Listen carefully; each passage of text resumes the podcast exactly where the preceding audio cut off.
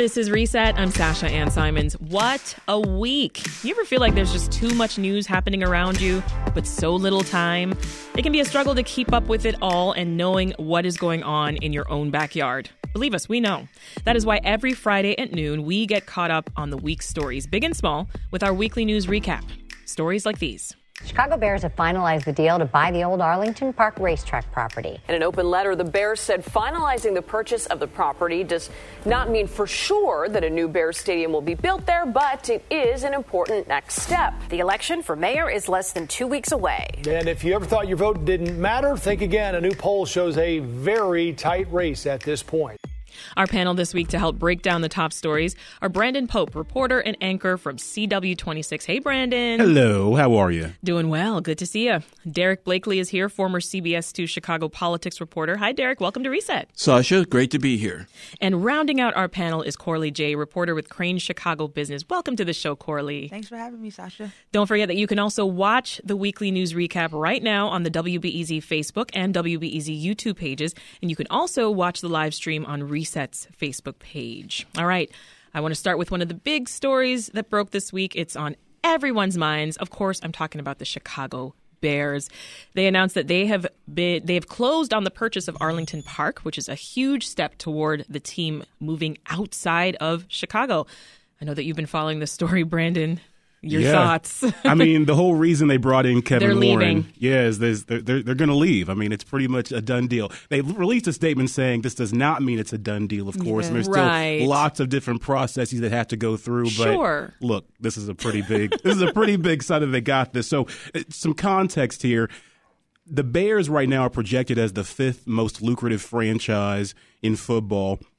And that's according to Forbes. It's also projected if they move to Arlington Heights, they become the number one most lucrative franchise by building a new stadium. The idea is that it br- brings in more revenue, brings in more interest. And the big conversation, of course, is a dome. Soldier Field, the snowy conditions, players get frustrated. Justin Fields just making comments uh, on a podcast about how he would like a dome. He said, quote, I don't care if we're at Soldier Field. I don't care if we're at Arlington Heights. I hope we get a dome. Now, here's the tough part for Mayor Lori Lightfoot, okay? She doesn't want to go down as the mayor that lost the Bears. Um, and she's kind of throwing in her Hail Marys right now. She's offered to put a dome over Soldier Field. The cost of that, though, let, let me get this exact number for you. It's it's a doozy. We're talking billions of dollars here. Two billion dollars, okay? Two point two billion for a dome over Soldier Field. Some of that, she says, would be through a licensing naming rights deal, but she hasn't given an exact plan to fund the rest of it. Right. She had a press conference yesterday reacting to this. She's not losing hope. She says that now the situation basically she was not allowed to negotiate directly with the Bears mm. through, during this process because they were in exclusive negotiations with the Arlington Heights racecourse Yeah. area. Now that that deal has been kind of struck, she can now talk with the Bears freely and she thinks that actually benefits her and she's hoping she can make a late Hail Mary pass and get them to say, "Hey, Soldier Field, we're going to make some renovations, we're going to make it more attractive and keep them there." The Well- negotiation better be a poker game though, because she's got no cards to play. That's the Yeah. tough part, right? I mean, Yeah. she. We, we're still paying off the seven hundred million dollars in bonds that it costs to redo Soldier Field. Yeah. Where is the money going to come from? And it, no deal that she can cut can give the Bears what they're going to get in Arlington Heights, Exactly. which is Yeah. total control over everything: the building, parking, concessions. Yeah. You're talking about a dome. We could we could have a uh, a Final Four.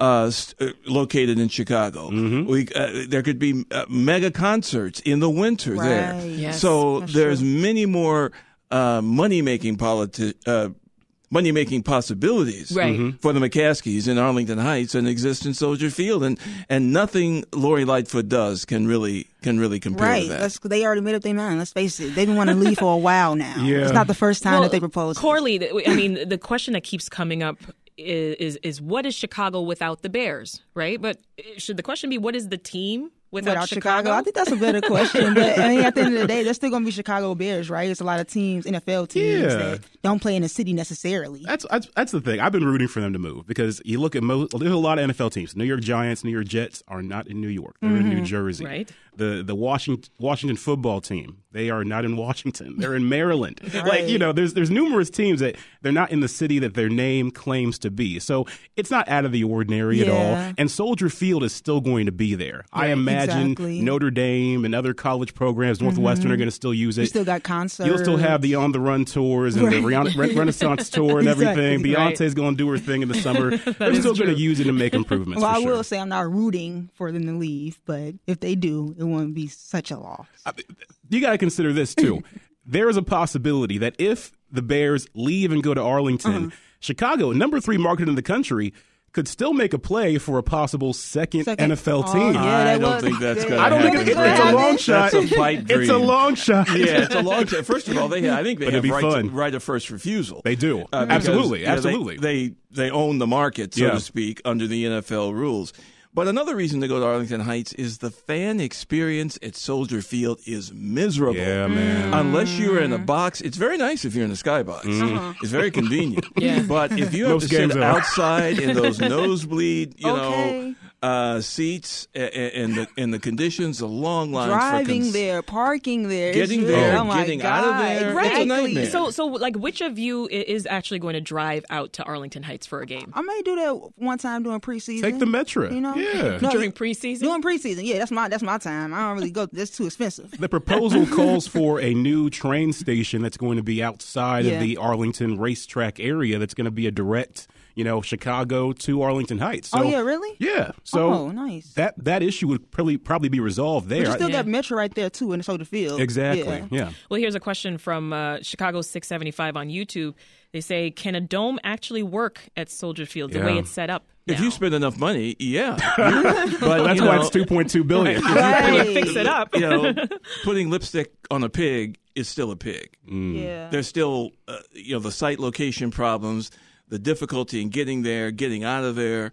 Um, Right. And uh, again, there's the revenue side, which Yeah. the city simply can't match. Yeah. So if, if they don't end up moving, say they strike a deal with with Mayor Lightfoot and they get the dome over Soldier Field and they stay in Chicago, does that mean that they're stuck with this 197 million dollar property in Arlington Heights, Brandon? there there are ways they can basically they have first ownership rights of it. They there are things they can do with that site outside of having a stadium. Their Hmm. their big proposal has been an overall entertainment district in that area, a Bears land in a sense. Yeah. Um, they could still do that. Would it make sense to do that without a stadium there? Probably not. So Hmm. you'd think that the Bears would probably look to then sell it back or sell it to somebody else at that What point. I want to know is, did they pay cash or do they have a mortgage? and if they have a mortgage, what's the nut? You know? That's a great question. question. That's exactly Right. the question. Oh, what's what's the earliest that they can leave? They can 20, 20, 2033 is when the lease is over, right? Ooh, I think it's it's uh, probably sooner than that. So Mm-hmm. they, they can leave sooner than that, but it's It's going to take a while. it's going to take a while to build the stadium, to make all the approvals and all that type of stuff. I think we're still years away. Everything away. we're talking Yeah. about is, is years out. Yeah, so my kids will still enjoy the Bears at stadium at uh, Soldier Field. Exactly. Absolutely. Absolutely. Justin Fields got to play in the snow for a little longer. This is Reset. I'm Sasha Ann Simons. We are breaking down the biggest stories of the week with a panel of wonderful Chicago journalists. We've got Corli Jay with Crain Chicago Business, Derrick Blakley, former politics reporter with CBS 2 Chicago, and Brandon Pope with CW26. Don't forget that you can watch us break down the news right now on WBEZ's Facebook and YouTube pages. You can also leave us comments or questions in the chat box, and I may just read what you have to say on the air. All right, let's turn to the mayor's race. Um, the uh, we're 11 days, 11 days away from election day. Wow, there's a new poll from Northwestern Center for the Study of Diversity and Democracy, which is showing a very tight race right now. Paul Vallas is in the lead with 19%. He's followed by Chuy Garcia at 17%. Incumbent Lori Lightfoot's at 14%, and businessman Willie Wilson's at 12%. Any of these numbers surprising to you, Brandon? No, not at this point. You know, early on when the polls were coming out, we got different variations all saying different things. And so you really couldn't look look into them too hard. You still got to look at all polls with a grain of salt. But now every poll we're seeing is starting to say something similar or some variation of the same thing. Hmm. Paul Vallas is the front runner. Chuy Garcia, Lightfoot, Brandon Johnson, somewhere within striking distance. This one got Willie Wilson in that. Willie Wilson and Johnson have kind of been going back and forth in that four spot. Sometimes Johnson's at three. It just depends Yeah. on which one you're looking at. But Vallas, that's been the big talker because this is a man many deemed unelectable in Chicago, given his you know GOP ties and FOP endorsements and stuff like that. Not as progressive or big blue as the others. Um, but crime has been the big note in this race. Yes. And he's been hitting that note aggressively hard. I was not surprised at all when we hosted our forums last week that uh, the the day when we had Vallas on, he was literally the, the subject of every attack. Yeah. I'm like, ah, okay. That's this- front runner status for you. Exactly. Uh, I mean, Corley, how much stock do you put into polls anyway? Uh, because I mean, as, as Brendan said, there are other polls that are showing Brandon Johnson, right, for instance, exactly. in the top four. Not too much. I don't think so. And it was really surprising to me to hear that Willie was really, really high. Uh, I also expected, I uh, expected that to go to uh, Brandon. So I don't know how much to put on these polls. And uh, when uh, didn't Harold Washington kind of poll low? When- Yeah, and, and around this time as well, Lori Lightfoot was polling low exactly. around this so time as well. how so much can we really put on it? Right. Yeah, things can change. A lot can change, but I think you got to look at trends as well. Uh, early voting right now, especially with mail-in. Uh, mail-in's got voter turnout looking really good so far, but you look at where a lot of these votes are coming in. It's Mm-hmm. it's leaning like it'd be Vallas territory, Mount Greenwood Park, 19th Mm. Oh, Ward, surprising. you know, 41st Ward, uh, McGuane Park, 11th Ward. You know, that all seems to benefit Vallas at this Mm-hmm. point. So you you, you got to look at those south and west side wards. What are they going to do? What turnout's going to be like over there? Yeah. That's going to be the story. But so far, I think Vallas is looking pretty good. So earlier this week in a forum with NBC5 and WVON, we saw three candidates focus their attacks on Brandon Johnson, uh, Lori Lightfoot, State Rep Kam Buckner, and organizer Ja'Mal Green. They've all gone on the offensive when it comes to to Johnson. So so let's let's talk about that, uh, Derrick. I mean, because Lightfoot called Johnson a quote false prophet. Ja'Mal Green called him a fraud. What are your thoughts? Well, essentially, that's Lori Lightfoot trying to protect what she sees as her voter base, which is black voters, and um, she she has a lot of competition for that vote. Willie Wilson, uh, Kam Buckner, Sheesh. uh, Seven Sophia candidates. King, Roderick Right. Sawyer, Ja'Mal Green, and Brandon Johnson are all uh, other black candidates. But Brandon Johnson is seen as as being the leader, other than Willie Wilson, in that group, and he's very well financed uh, from the Chicago Teachers Union. So she is trying to to beat back uh, any defection of black voters, defection as she would see it, Yeah. to him. I mean, you're our veteran politics guy here. Is that a winning strategy? You think? Uh, yes. uh, we'll, we'll have to see whether it wins for her, but uh, you know, dragging uh, your major opponents down or trying to increase their negatives in the in the eyes of voters uh, is, is very much uh, a, a tried and true tactic. But I think, um, like Brandon said, I I think Paul Vallas is the leader um, in the race, and the reason I think he is is because. Um, he- he- there is no competition for his slice of the electorate. Northwest side, Southwest side, ethnic wards, uh, some some downtown vote. Um, he is the only white candidate in the race, and we don't want to talk about race, but this is Chicago. Yeah. Right. And he's the only white candidate. Um, and if you look at the 2019 uh, results, there were six white candidates, led, of course, by Bill Daley, who Right. just barely missed making the runoff. He just got 350 votes less than Preckwinkle, or else he would have been in the runoff. But uh, those six white candidates got um, uh, 31% of the vote. And are you surprised by Vallas being a front runner, especially considering what Brandon brought up earlier? It wasn't long ago that folks considered him unelectable. Well, no, uh, because this is every year the electorate changes. Every year there's a, there are different circumstances. Uh, his positives are he, is he, he is seen as uh, someone who can manage the city. He knows the budget inside out. He was a former budget director. He's run the public schools. The public schools uh, are are failing Chicago children. I mean, when you look at the results in the schools, um, Which and many of them have blamed. and on so him. so so that i- True. that, that is what he sees uh, as uh, that is what i- are, are viewed as positives for him. And then we've got also let's not forget uh, Congressman Garcia is also a front runner. Uh, he has strong support from the progressive movement, Yeah. but he is also challenged because uh, Commissioner Brandon Johnson is running as a progressive candidate as well. So Paul Vallas is the only candidate who has his section of the electorate carved out, and I think that makes that Yeah. makes uh, it likely that he is going to be at least one of the survivors of the runoff. We have to say likely because there's still a large undecided vote as well. What is that like? Yeah. But, un, but It's large at this 20%, point, yeah. 25%, 18%, various polls. Yeah. But um, undecideds generally do not break for an incumbent. And that's the bad news for Lori Lightfoot. Derrick- I will say this, however. Yeah. I think Lori Lightfoot has a chance to benefit from uh, kind of a late minute surge of black voters. Black voters tend to be conservative. They tend to favor the incumbents, as we've seen in our uh, long standing congressmen. Uh, you know, who've been uh, who've been in office forever, um, and um, sometimes uh, older black voters say, well, you know, better the devil you know. They may not be crazy about Yeah. Lori Lightfoot. Yeah. They might be crazy about the crime. I've heard of that so many times And of course, black weeks. people are have been the victims of the crime surge Yeah. more than more than others.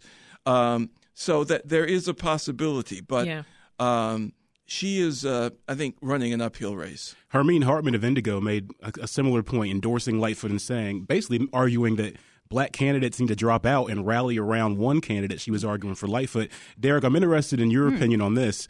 Um, does Lightfoot benefit more from a Vallas runoff matchup or a Garcia runoff matchup? Well, a she good has question. said she said Vallas is the candidate she, She wants. wants. Yeah. She's pinpointing. But, She do- but do you think she's right to that? You think she's right for that? Because I, I, I, That's I'm not so one. sure. Yeah. I, I think um, she is viewing it um, partially, frankly, from a racial perspective, Yeah. because she thinks she can uh, Yeah. rally the black vote and the Hispanic vote to her. Um, and, you know, when you have one candidate to focus on, she can focus on amplifying uh, what she sees as Vallas's negatives. Right. Um, It'd be really easy for for, him, for her to do that. So, so Corli, uh, the, the the race, it really might be a nail biter, just based on, on some of the things I'm hearing today. Early voting uh, turnout is, is high right now. There are tons of mail-in ballots coming in. I know the Chicago Board of Elections said earlier this week that they've seen nearly 64,000 ballots hmm. so far. Compare that to, to tw- the 2019 municipal election, when at this point voters really had only cast just over 12,000 ballots. Wow. What do you think it is that's pushing voters to turn out right now? What could it be? Well, uh, a lot of people have been complaining about Lightfoot. You know, she isn't the person that they thought they that she was when she ran. You know, running as a progressive, but that wasn't really her ideology. And you have all of these candidates. You know, uh, a lot of them uh, kind of have the same ideologies, but a lot of them slightly different. You know, like Vallas.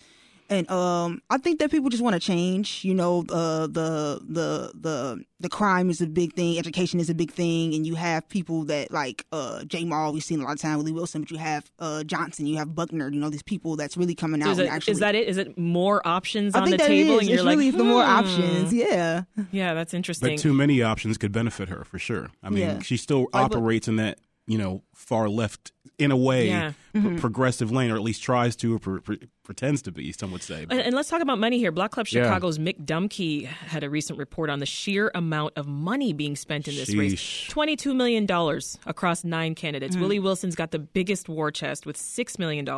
Lori Lightfoot's close behind with $5.1 million. Paul Vallas, 4.6 million. Derrick, how does this compare to, to past mayoral races? Or, or is this the usual amount that we see? Well, uh, more than the amounts, uh, I think you have to look at you know who is giving to who, um, and uh, Paul Vallas is benefiting from a surge of money from uh, the moneyed interests, uh, business people, investors, um, uh, financiers like John Canning, who may not be a familiar name to our viewer, our, our listeners, I should say, but is a is a big behind the scenes power in Chicago.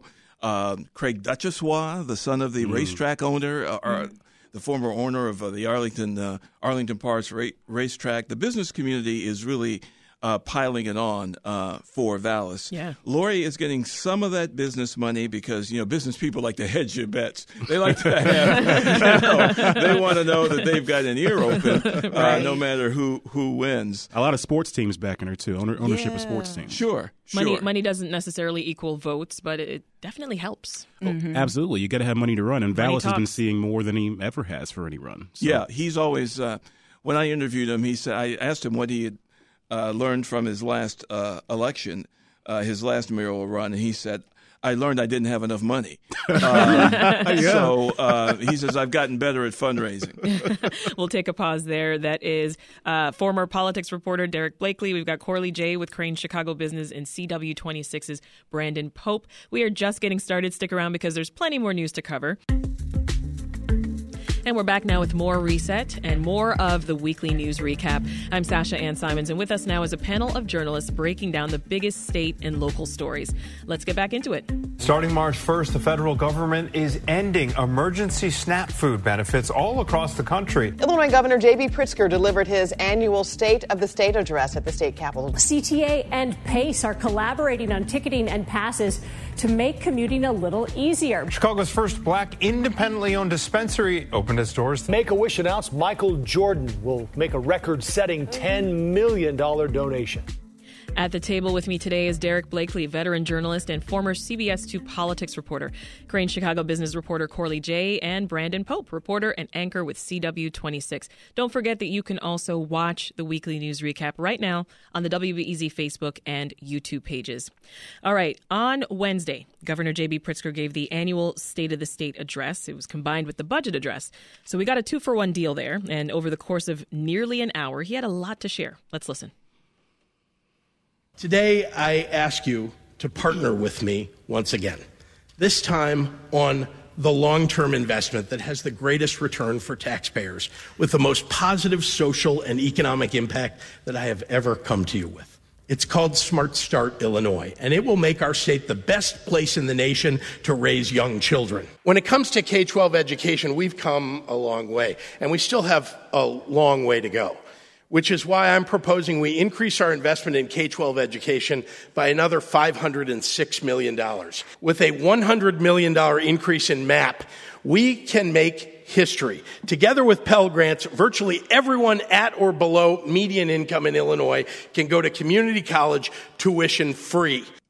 So the big takeaway seemed to be uh, his proposal to invest in education. So uh, let's start yeah. with universal preschool. Pritzker wants to make preschool available to every three and four year old in Illinois by 2027. Now, do you think that this goal is within reach? that that's that's an interesting question. I think the goal is definitely within reach. He would hope so with all the money he's putting into this. Uh, his, his, number he put out there, he said uh, he said five hundred sixty five million. Uh, my math, according to all the proposals, says seven hundred million dollars toward education overall. Two hundred fifty million over four years to ramp up pre K education. 100 million for new facilities to accommodate that more pre-K education, 350 for elementary and secondary schools, um, 100 million toward map programs like all of that together that's a major investment by 2027 he's got to make sure he gets gets through all the approval processes mm-hmm. and gets every school he's he, this is statewide not just chicago so he's got to get yeah everybody on the same page, but I think it's feasible within that time period. The governor um, made a lot of promises in his speech, yeah. you know, from a, a nearly $1 billion boost in education to a $10 billion pension contribution as well. But Republicans sounded the alarm. They said the state just doesn't have the revenue to support these expensive promises. What do you think, Derrick? Do they have a point? Well, uh, Illinois has uh, been flush with cash from two sources. First of all, we had the the federal COVID funds that have uh, really boosted the state's bottom line and a stronger than expected economy. I think what the Republicans are saying is what if the economy takes a downturn and and we already know this federal cash is going to disappear? Mm-hmm. so long term can do do we have the revenues to sustain this level of spending? And and that's that's really an open question. Um, the the other thing you mentioned pensions. As a taxpayer uh, you know the the Democrats can do anything they want in Springfield. They have hegemony. They've got a supermajority. They control every statewide elected office, and of course, they hold the governor's chair. Yeah. But they have done really nothing to substantially, and, and I mean substantially, attack the pension monster that is eating the Illinois budget. 27% of the Illinois budget now is spent on pension payments. Ooh. That is mm. only going to grow. It is not sustainable, and they have not lifted a finger to try to uh, manage the growth. Um, uh, and, and, that's a major reason why property taxes are so high too. Yeah. Is pension costs. But you mentioned taxpayers. I should note the governor's speech did not include any major tax increases, and with the possibility of a mild recession this year, any increases will not go over well with taxpayers mm-hmm. for sure. Um, so, uh, Brandon and Corli, I want to move over to SNAP benefits here because mm-hmm. in other statewide news, emergency benefits uh, are ending soon in 32 states, including here in Illinois. This will affect more than 2 million residents here who have relied on that extra money, uh, especially as we've been seeing record inflation. It feels like just the worst time. The eggs are so damn high Yeah. for these SNAP benefits to be ending. What do you think, Brandon? I'll come to you first. Exactly. Yeah, you're dealing with you know the threat of a possible recession, inflation really high, and now uh, hundreds, two hundred dollars, three hundred dollars. That's a big dent in a family's is. finances. That's a huge dent. Especially uh, you already got to pay more for food. Uh, there was a great article at a Tribune um, that was talking to families about how they're going to deal with this, Mm-hmm. and uh, now it's on food pantries. Really, Uh, there's going to be a lot more influx of food pantries to step in and fill some of that need. And in talking to a lot of these food pantries myself for stories, they're having str- struggles themselves in filling their pantries and being able to have enough stuff for this, these people. So uh, this is a story that's really mounting that we're going to have to pay attention to as these SNAP benefits draw back because Yep. that that economic divide in Chicago is already steep. Mm-hmm. It, it, it's set to be steeper after this. Yeah. Yeah, it's definitely gonna be interesting to me to see how people kind of make up for that loss in money and what they do, like if they get any side hustles, whatever. It's really gonna be interesting. Oh my gosh! Yeah, earlier this week we talked to um, the CEO of Nourishing Hope Pantry in Lakeview, uh, who said that they're getting ready for a huge spike in demand. Oh, yeah. I mean, any thoughts there? How, how will food pantries be be relied on to to fill in the gap here? The lines I can picture to be around the block. Exactly. I'm, I'm just. I don't even know what to expect. Like, I really don't. I, I think what's going to obviously it takes a village, right? Yeah. So a lot of these a lot of these shelters are going to need more of us to step up and Oh, a lot more volunteers. a lot more volunteer Yeah. work, but there's only so much they can do. Yeah. You know, it's just, it's it's almost basic economics. You know, when you got so much demand but not enough supply, Mm-hmm. it, it, it gets overwhelming. So I'm I'm really concerned about this personally. Um, I I think that. We all have to, as Chicagoans, as, as a village, think if we have those extra cans sitting around, or even if we're at Aw, the yeah. store ourselves and we think we can afford it, you know, stop by Aldi, grab some stuff, and drop it off real quick. Yeah. I, I think any little bit helps because people are really going to need it at this time. That that few hundred dollars. Oh my yeah, gosh! it really helps. One woman I talked to earlier this week, who's a, a SNAP recipient, was talking about how she had gone from getting some 200 and something uh, a month Yeah. to 600 with this additional boost that they've been Oh, getting through the pandemic and is now going to slide back to below 200 That's tough once budget the for. benefits end at the end of February. So, I mean, how do you, when you had this extra 400 cushion, how do you, how do you slide back when the Definitely prices have that. increased since you got the boost? and not lowering. That's, that's the tough Not part lowering, too. right. Uh, could could lawmakers be doing more on this front? You think? Well, the federal government could could step in and uh, just as they raise the benefits, they could either uh, make the raises permanent or uh, perhaps raise them to to a lower level. Um, you know that's that's the problem um, that they created. They- i- i- in trying to solve one problem, which is the the, co- you know, the re- residue of the, the COVID pandemic, you create another one because when you when you remove those benefits, then people have to have to adjust, and uh, they may not have the ability to do so. Corli, you've actually reported a bit on, on the soaring grocery prices too, Uh, right? with the Specifically egg- eggs. The egg prices, yeah. Yeah, tell us more about what I mean. got what eggs, you found. got money nowadays, Who'd you huh? talk to? Exactly. So uh, a lot of urban farms who have uh, chickens, they've seen a, a a a boom in backyard farming. So a lot of people who are complaining about the egg prices have actually turned to raising their own chickens to get their eggs that way. Even though it can seem like it's not sustainable, it depends on uh, if you have the lifestyle for that because it can run you like just a thousand dollars for startup costs, which you know isn't bad. Hmm. But if you get like a, a, a chicken, you probably get about a dozen eggs a week. so they buying chickens now. They're buying everybody's chickens buying exactly, so they can chickens. A dozen save. eggs a I mean, week. I was they can seeing it on. TikTok, but I thought it was jokes at first. but no, people are really people doing are this. really doing this. I may have to think about it. I eat eggs every day. Yeah, exactly. So this this would be something feasible for me. I don't know where I'm gonna keep a chicken in my house. I'm like, where's so the chicken I gonna go, to also uh, If it's producing eggs worth that much, you're can go anywhere it wants. That's true. this Yeah. company called rent, Yeah. rent the chicken as well. They also rent out chickens. Rent So a you- chicken? Yes, rent the chicken.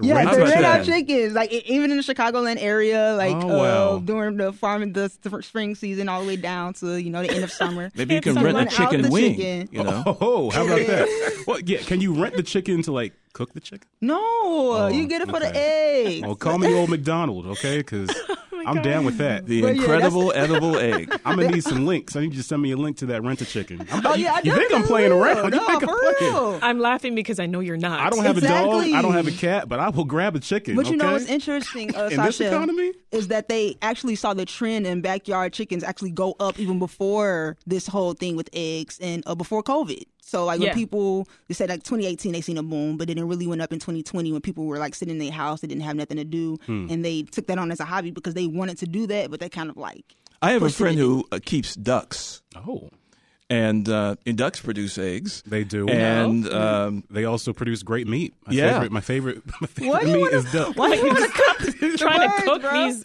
animals. I haven't had Right. breakfast or lunch yet, so that's probably why I'm hungry. All right, moving right along. All right, sticking with consumer news, and, and I'm sticking with you, Corli. The city of Evanston's debating banning cashless businesses. What's the story there? Oh man, I was just talking to Derrick about this. Uh, so the alderman out there is proposing uh, that all businesses uh, take cash, a cash mandate, and he's saying it because it protects the unbanked population, which is like a huge people, uh, people of uh, minorities, people of color who don't have banks and only have cash. Also, the uh, houseless population. So he's making sure that all businesses uh, accept cash, accept cash, so that people aren't left out. You know.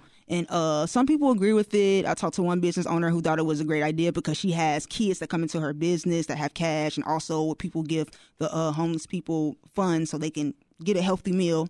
While you have uh, other business owners who don't accept cash or only a cashless establishment because it kind of uh, gives them a clientele of a certain caliber. They say so. It's kind of a back and forth on this. so yeah, two Right. sides of the coin here. What, what do you think, Brandon, Derrick? Cash or, or card? it, it's hard. I mean, it's it's a really tough one. Uh, on the one hand, uh, it seems common sense that if cash is legal tender, then it ought to be acceptable to buy anything. On the other hand, yeah, it's a, it's a it's a really another form of a business regulation. And also, businesses that are cashless say, you know, this is also a security measure. You know, if we don't take cash, then we don't have cash laying around, and we're less likely to be stuck up um, or a victim of a stick up or robbery. Um, so it's it's a complicated issue. I, I um, but I would think, I don't know. I, I, I there are some cities uh, that have uh, adopted this already. I think New York. exactly. You New York. You Yeah. have states like New Jersey that also. It's a lot of them that, that have this mandate, and uh, it also comes after Lightfoot kind of proposed that to the little village, the little village uh, business owners to not accept cash so they can avoid robberies. But Yeah. they were like, you know, we can't do that. You like shutting out a whole population that has cash. You know, The, the, the, Yeah. the truth of it is, we are moving toward a cashless society. Yeah. And maybe the real solution is to uh, erode the barriers that prevent low income people from having, uh, you know, bank accounts. Uh, because Yeah. that just as like a, a um, an internet link is an essential uh, part of of living in a modern society, being well informed, being able to function in the society. Um, so is really uh, being banked. I mean, you know, having a, a bank account, having a checking account. And it seems like you know there there are a lot of barriers to that in terms of income that that could be eased Yeah. in order to uh, permit the, the, the low income population to move to move uh, in, into uh, uh, being able to use banks. Yeah, because there's, there's still plenty of businesses that are cash only here in Chicago. Oh, we yeah. were just talking about that. I You don't to- like that. You go to Oh, Hyde Park. I love going every to Falcon every so Inn. often I'll walk into somewhere and Yeah. it's it's, it's Cash still only. we only take cash. Let's hear what uh, some of our friends on YouTube are saying. Chicago 675 says if a business goes cashless, that's their decision. Uh, and, and looping back to our, our conversation on emergency SNAP benefits ending, Paige on YouTube says, why are we not making this uh, a voting issue? Food co- food costs essential are, is essential to each community member. Paige says there. Good point. Uh, note on the cashless story: officials expect to bring the proposal before two separate committees next week, before bringing it back to the uh, Evanston City Council in March. I want to quickly turn to another story before we take a pause, folks, and that's the CTA, uh, public transit in Chicago. It's about to get a bit easier. There's a new pass sharing program between the CTA and the PACE systems. Starting on Monday, the two services will launch unlimited passes that work across both systems. How big of a deal is this, Brandon? I mean, it just it just alleviates a headache. If you have to buy two different passes and you're a person that's commuting and using both systems, it becomes a headache. So by joining both together, you know, they're not raising the cost at all. Uh, you're actually probably saving money if you just Mm. have them all joined together, especially if you're using that unlimited monthly pass. But this also applies uh, as well to their three day passes, their one day passes. Uh, it's seventy five dollars for that joint unlimited pass. Mhm. Um, there's a five dollar surcharge that was eliminated on the seven day passes. So overall, this has got to be really beneficial to commuters. And it's a time where transportation and the conversation around transportation is like really ramping up. Yeah, It sure it's is. a big part of the Oh, race. RTA is dealing with a lot of issues with ridership, lack of ridership, lack of dollars. Um, so they're trying to boost some of that back with these mergers. You know, What But I had a is it enough to lure people back, though? You think Like, unlimited ride passes cost five dollars for a day and fifteen dollars for three days? Like, are Yeah, frustrated definitely. commuters are they coming back based on this? I don't know. It's a lot of uh, issues I heard on the CTA about people smoking and stuff like that. So I don't Mm. know if it's enough, but maybe if you low- lowering it, it could be. But I did have a question on where Metra stands with that. Are they not included or? they're not included in this. Not in this- yeah, No. and in that's this that's a big issue. Yeah. I mean because I'm a Metra rider. we really need a, a, a seamless uh, integration of, of public transit in Chicago, and Metra has always kind of stood alone because uh, you know they don't have a a, a, a one. A, a, a single fare that allows you to ride anywhere in the system, right. as, as CTA and our- and uh, and and Pace do. So um, they're more of a distance based um, uh, fare system. Um, but there have been talks about trying to, to link up all three, and uh, so far they've they've not been successful. Metra, of course, is dealing with an- its own issues. I believe its ridership is down um, uh, 40, 50 percent. Yeah, Yeah. Uh, hasn't bounced back much at all during COVID, and Yeah. and there's also talk about you know, trying to change their schedules, which are you know totally based on uh, traveling from the suburbs to the loop and back, Yeah. uh, whether it's morning or afternoon. But if you want to travel uh, between those times, um, you know you're, it's really you're difficult for you. It's get- very difficult. Yeah, Yeah. they definitely should add more schedule. I- As a Metra rider, I do find that very frustrating when I can't get down somewhere because it's not rush hour. I think that they Yeah. need to work on that to increase ridership. Let's take a pause. This panel is not going anywhere. We've got a few more stories that we just have to talk about, like a certain Chicago hero giving what might just be the biggest donation to Make a Wish Foundation.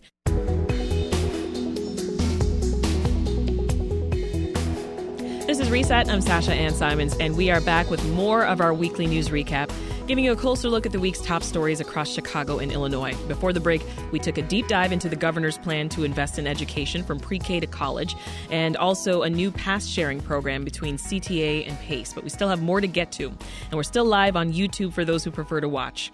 Our panelists are Brandon Pope, Derrick Blakley and Corli Jay. Let's jump right back in, Corli. This is a story you reported on. Chicago Bulls legend Michael Jordan celebrating his 60th birthday in a big way. What'd he do?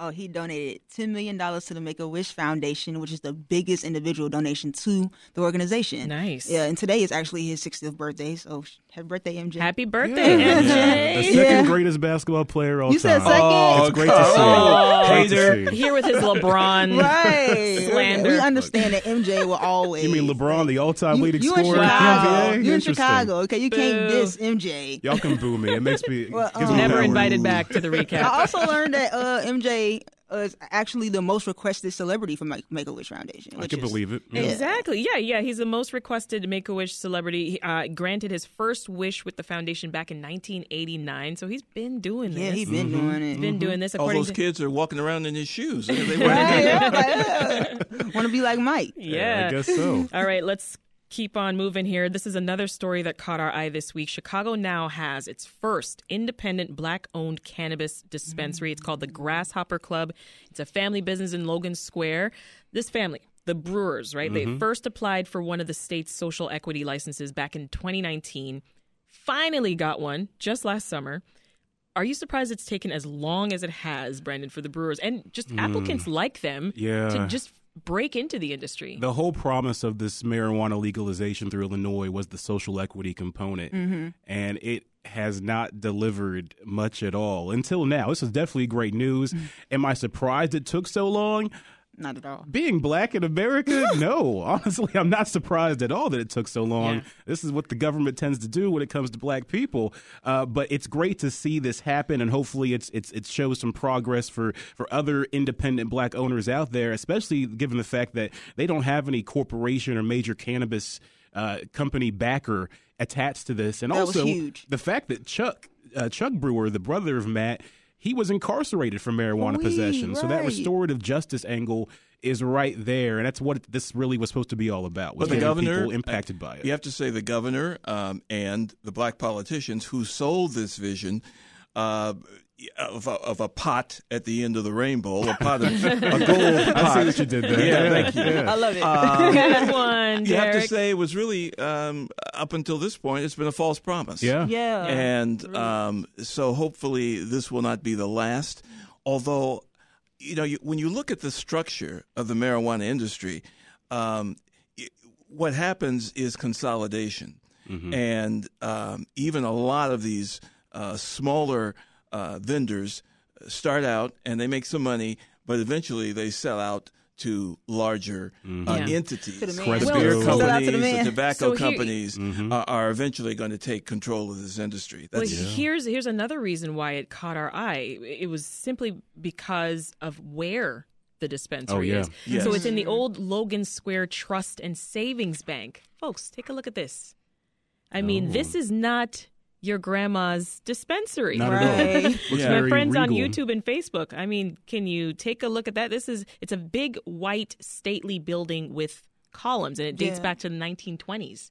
Isn't that wild? Old Good bank, right? Was it, didn't that used to be a bank? Yeah, Yeah. Logan Square Trust and Savings Bank. And then you have a, Mm-hmm. a, a couple others that were kind of eyeing that spot as well. I'm like, this is a dispensary? Yeah. Okay. Doesn't look like it from the outside, which I think gives it some unique appeal. you Yeah, know? it does. Makes you want to check it out. I'm hoping that they branch out to the south side, you know, Mm-hmm. with Yeah. another dispensary because they said they wanted to expand. Yeah. Let's turn to one of my favorite topics food. so, you you know, we got to talk food heading into the weekend. Chicago Black Restaurant Week kicked off its eighth year last Sunday. Dozens of black owned businesses will offer specials in the city and suburbs for a total of two weeks through February 26th. Nice. Do y'all take part in any of these deals? Oh, you Oh yes, Come on. Okay, that was uh, In this economy? a consensus. Right, right. we just talking about inflation. Come on now. Of course we do.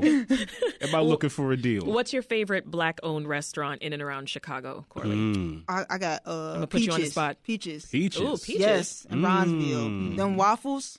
When I first had those waffles, I could not talk. Stop talking about those waffles. They used to have a soul bowl. What was Oh it my about those God. waffles, They Corli? were just, Tell like, us. So buttery and the way they melt in your mouth, like oh my god, I would kill for those waffles. Wow.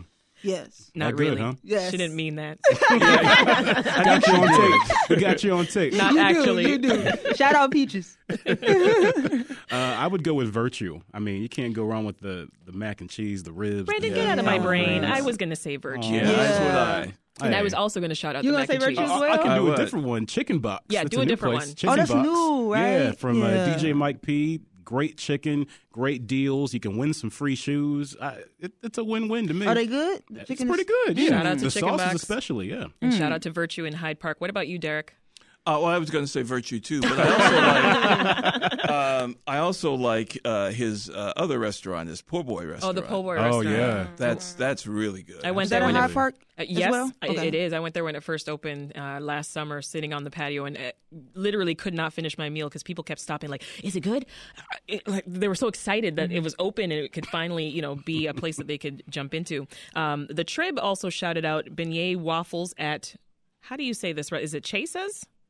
It's taking part in Chicago Black Restaurant Week as Where well. Where is it located? I don't know. There's a lot of great. Yeah, I want to shout out. I don't uh, claim this to know popcorn all, spot folks. that I love. enjoy. Your corn is in Ashburn, like on Oh. uh, 79th in St. Louis. Mm-hmm. Black owned. uh, They have a variety of popcorn flavors, and I love that spot. So y'all get a chance to take, check that out. And I'll shout out Shawn Michelle's ice cream because oh, yes. man, you Yeah. can't go. That's some of the best Oh ice my cream. God. in All right, this just in Man. from the control room. That restaurant that I pronounced horribly is in Avondale. Avondale. Okay. Oh, nice. All right, now we can move forward. Mardi Gras is Tuesday, and in Chicago, it's all about the paczkis. Punch You did it. you said I it did right. it. Yes, I did it. All right. So, have you each had a punch key before? Uh, Clearly, I yes. I haven't, don't know. and I I, don't I think I just had one before. They're pretty good. They're, it's just a donut, basically. exactly. Is so it? maybe I've had one. So, how I do you know. describe it to someone who hasn't had it? It's a filled donut. It's a it's a pastry Um, Okay. That, that you put different fillings in. It could be jelly, custard. It could be a custard. It could be, you know, cream cheese filling. It could be whatever you want it to be. Sometimes fruit on top. Sometimes some some some decoration on top, Mm. and uh, usually powdered sugar or something like that. It's delicious. And you got to get them before Ash Wednesday. hmm Oh, Absolutely, or okay. they- they'll be gone. Yeah. okay. Where where's your go-to paczki bakery in the city? Well, there there are a number of uh, ethnic Polish bakeries, uh, of course, that, that feature them. Uh, I live in Evanston, and uh, Bennison's Bakery, which is a longtime bakery there, is a is a good spot for them. Hmm. I'm gonna be honest. I go to Jewel. I'm just gonna be real with No, it. I love how you was so real though. I just gotta be real with gonna Oh man! Anybody celebrate Mardi Gras, or is eating paczkis is that the celebration? I'm guessing that's a celebration. Pretty much. That's a mean, part of unless it. you're in That's a New part of it. Orleans. I, I used Right. to work in South Bend, Indiana, which has a big Polish community. So it was a it was a big deal when I was over there. Fat Tuesday, New Orleans food specials. I do miss that. The etouffee. That sound lit. oh, it was great. Maybe I'll go find me some. By the way, you're getting corrections in the uh, control room from some Chicagoans. It's it's Jewels. Right. The I, Jewel. I, know, No, I was. You gotta thinking add that the S. jewels. My bad. the S. I Yeah. forgot to pluralize it like Very we always do. Aldi's. Very important. All right, so rapid fire, you know, around the room, real quick, just in one minute. What's what other stories are you keeping your eye on in the current week? Uh, Ooh. Brandon. Oh, I have a good I'm looking for to see what the Bears are going to do about Justin Fields in the draft, the number one pick. I don't know. Mm, that's good. I'm, Yeah. I'm eyeing this United Center uh, strike. You know, they authorized Ooh. the strike vote a couple Mhm. weeks ago, and they just Oh. had the uh, negotiations with the contract uh, yesterday. And I got a uh, I got a statement from uh, the United Center, but they have not announced when they will go on strike. But it could happen at any moment, so I'm definitely going to be eyeing that, That's and I'm going to be reporting on it. It'll be the first one in, in the United States. I mean, United States, United Center's history Yeah. Yeah. if they go on strike. So Yeah, that's uh, their uh, concessions concession are controlled by. Levy. Right? yeah, Levy, yep, organization. exactly. Yeah, right. So that's, That's going to be interesting. anything on your radar over the coming week, Derrick? Well, or are you I- just all consumed with the mayor's race stuff? Well, I, I am going to be watching the mayor's race, but another sports story: the uh, uh, domestic abuse allegations against White Sox pitcher Yeah. Ah, yes. Mike Oh, wow. Clevinger. There's a major league uh, investigation. Uh, major League Baseball is investigating. Uh, the White Sox are are are not because they cannot. They're kind of contractually barred from Yeah. it, but they're kind of on pins and needles, waiting to see what Major League Baseball comes up with, and it's taken Yeah. forever. Um, Interesting. yeah. Well, we're going to have to leave it there. I, I got to tell you, folks, though, before you go, I think they're loving us on YouTube. Anne Marie Thompson says, You guys are hilarious. Chicago 675 says, I love how genuine this convo is. And was that our first Sounds Lit on the panel? I think It it may have was. been. May have been. I made history. Thank you to today's panel for helping us break down the stories. Corli Jay with Crain Chicago Business, Derrick Blakley, former politics reporter with CBS2 Chicago, and Brandon Pope with CW26. Have a great weekend. Thank you.